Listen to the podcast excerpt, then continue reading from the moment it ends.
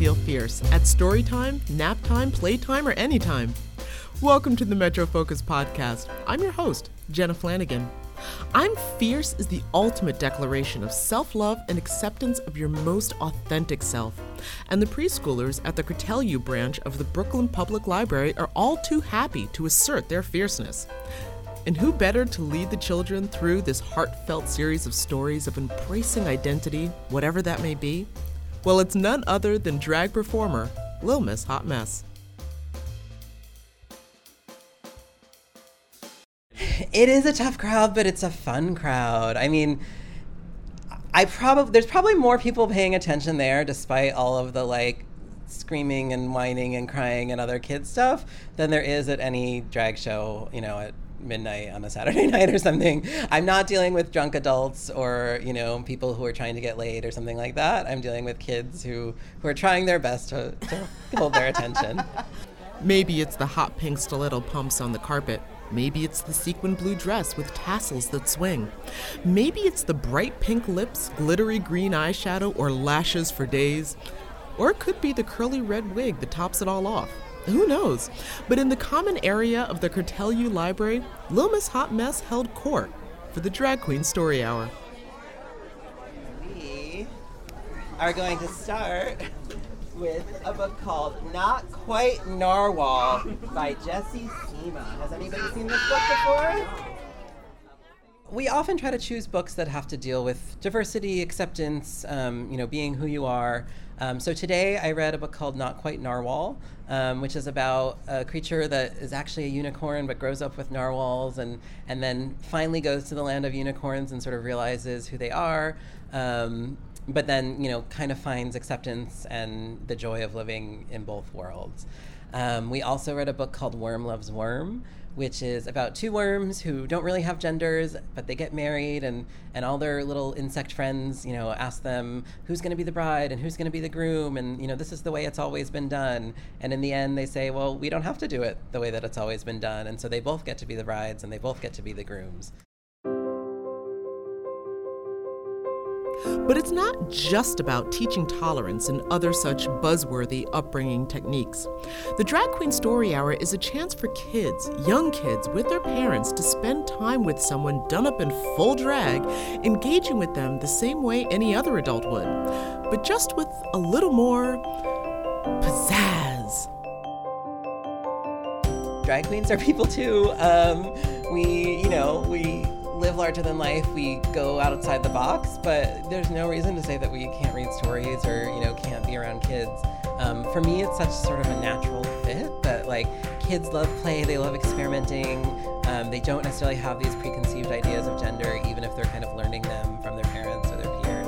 Um, and so, like, drag queens are all about fun and excitement and play and, and um, breaking outside the mold and, and sort of living your life the way you want to. So I think that really resonates with kids.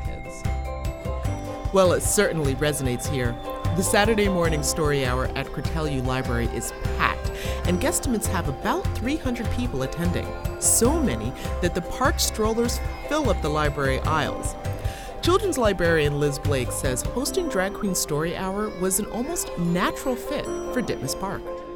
I think the initial thought is just like, oh, that sounds so fun, you know? Um, you don't often get to have children interacting with drag queens because they're usually performing at night or whatever um, in adult settings. But I think drag queens are just such a a positive and celebratory figure, role model. Um, we need more of that these days, and you know, recognizing differences but celebrating them and knowing that it's okay to be different, be yourself.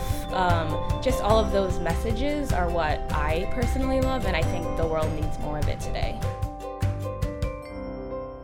However, Ditmas Park is also a diverse neighborhood, and not everyone is going to subscribe to the same free to be you and me ideology. And Liz says that's why the library's emphasis is on the variety of programs that they offer. There's something here for everyone. The library serves everyone, and diverse. Uh, Brooklyn is a very diverse place, especially this neighborhood. It's an intersection of so many different um, groups and classes and races. Um, we really do have something for everyone, and we understand that not every program is for everyone. So, if anyone is interested, we have story times four other days of the week that are run by regular librarians like me. So, this is a nice, very exciting special event that we get to offer once in a while, and we totally understand that it's not for everyone, but they're welcome to come to any of our other programs if they'd like to. And Liz says there probably were some new families here. The Cortelyou Library does host a regular story hour on Saturday mornings at 10:30, and some families might have attended out of habit, not necessarily to see Lil Miss Hot Mess. But whatever got them there, Jonathan Hamilt, co-organizer of the Drag Queen Story Hour, well he says what matters is that they stayed. I think there's a big difference between uh, teaching kids something and also putting them into real life situations. You can tell your kids to do anything or say anything about being politeness or you know when you see someone don't stare at them but not until you actually bring them into an environment surrounded by a bunch of other people and them being physically around a situation you really can't get used to something unless you're in that environment a lot so i guess when you're young and you're physically surrounded by all different types of gender and presentation, when you become older, you won't be a jerk about it, and it'll be a main, just you know, you'll be a 30 year old being like, oh yeah, drag queens, they read to me as kids, versus, you know, what is a drag queen? And it's not just traditional drag queens, if there is such a thing. Jonathan says their philosophy is that anyone can participate in the story hour regardless of gender identity or sexuality. Um, we have a trans woman who's also an ordained minister who does drag and she plays a guitar and sings songs, so that's just one of our storytellers. So we have a huge spectrum, a colorful rainbow, if you will, of storytellers. Drag Queen Story Hour is the brainchild of Michelle Tea, a Los Angeles based writer and mom, who found that many traditional library storytellers seemed, well, boring. But drag queens, who are already performers and can hold the attention of a room full of inebriated adults at a nightclub, would be a perfect fit for entertaining young children. But co organizer Jonathan Hamilt says it's not enough to have just performed in drag. Kids, in their own way, can be a tougher crowd. One of our main objectives for organizing, and I guess the nuts and bolts of Story Hour, is to create a curriculum where we train and vet our drag queens. We do a bunch of trainings with them, not only how to read to children, but also how to address questions on gender or weird kids say the darndest things moments. And yeah, and we do special trainings for children with autism or other special needs, and we're also doing bilingual readings. And now we're going to start doing um, readings in Chinese as well as Spanish, and hopefully in the future do sign language. Wow, okay. The Story Hour has since gone international. Parents can find the Drag Queen Story Hour in Taiwan, South Africa, and across the UK. But back in Brooklyn, Lil Miss Hot Mess, who's been with the program since its West Coast inception, has helped shape the story hour, including the rewording of popular children's songs.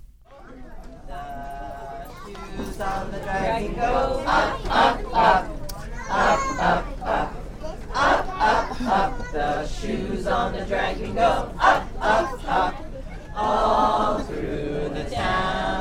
Part of what is exciting to me about Drag Queen Story Hour is that not only are we exposing kids to questions about, you know, um, gender and acceptance and LGBT issues, but I, I really like sort of getting to shine a light on what I think drag culture is, which is always about kind of um, taking something and twisting it around or pushing the boundaries um, or doing something that's unexpected. And so for me, those songs are just a way of kind of shaking things up just a little bit, just kind of walking right up to the line um, in terms of sort of what we can do and, and have kids do with us. The hips on the dragon go swish, swish, swish, swish, swish, swish.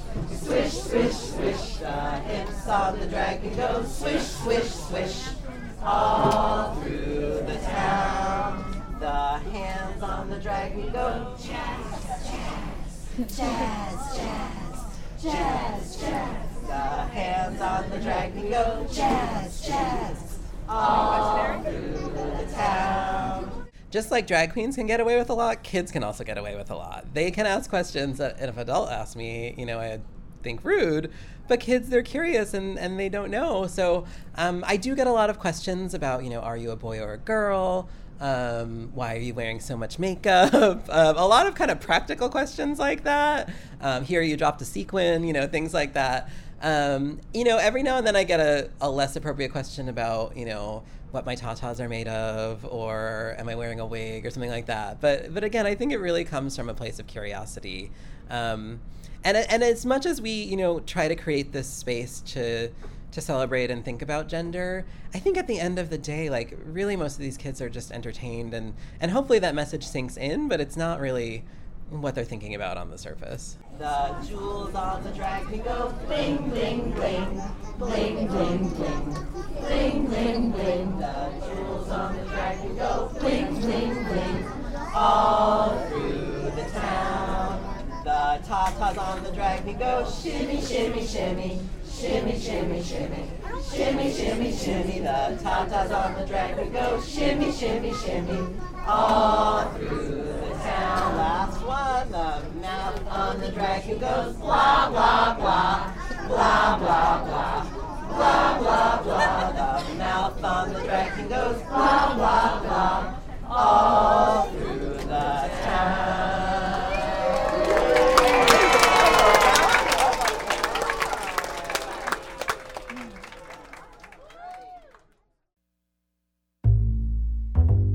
Thank you for listening. Want more of the MetroFocus podcast in your ear? Subscribe on SoundCloud, iTunes, or wherever you get your podcasts. Also, please remember to like MetroFocus on Facebook and Twitter. And if you have a question for me or any of the MetroFocus staff, ask us on Twitter with hashtag MetroFocus.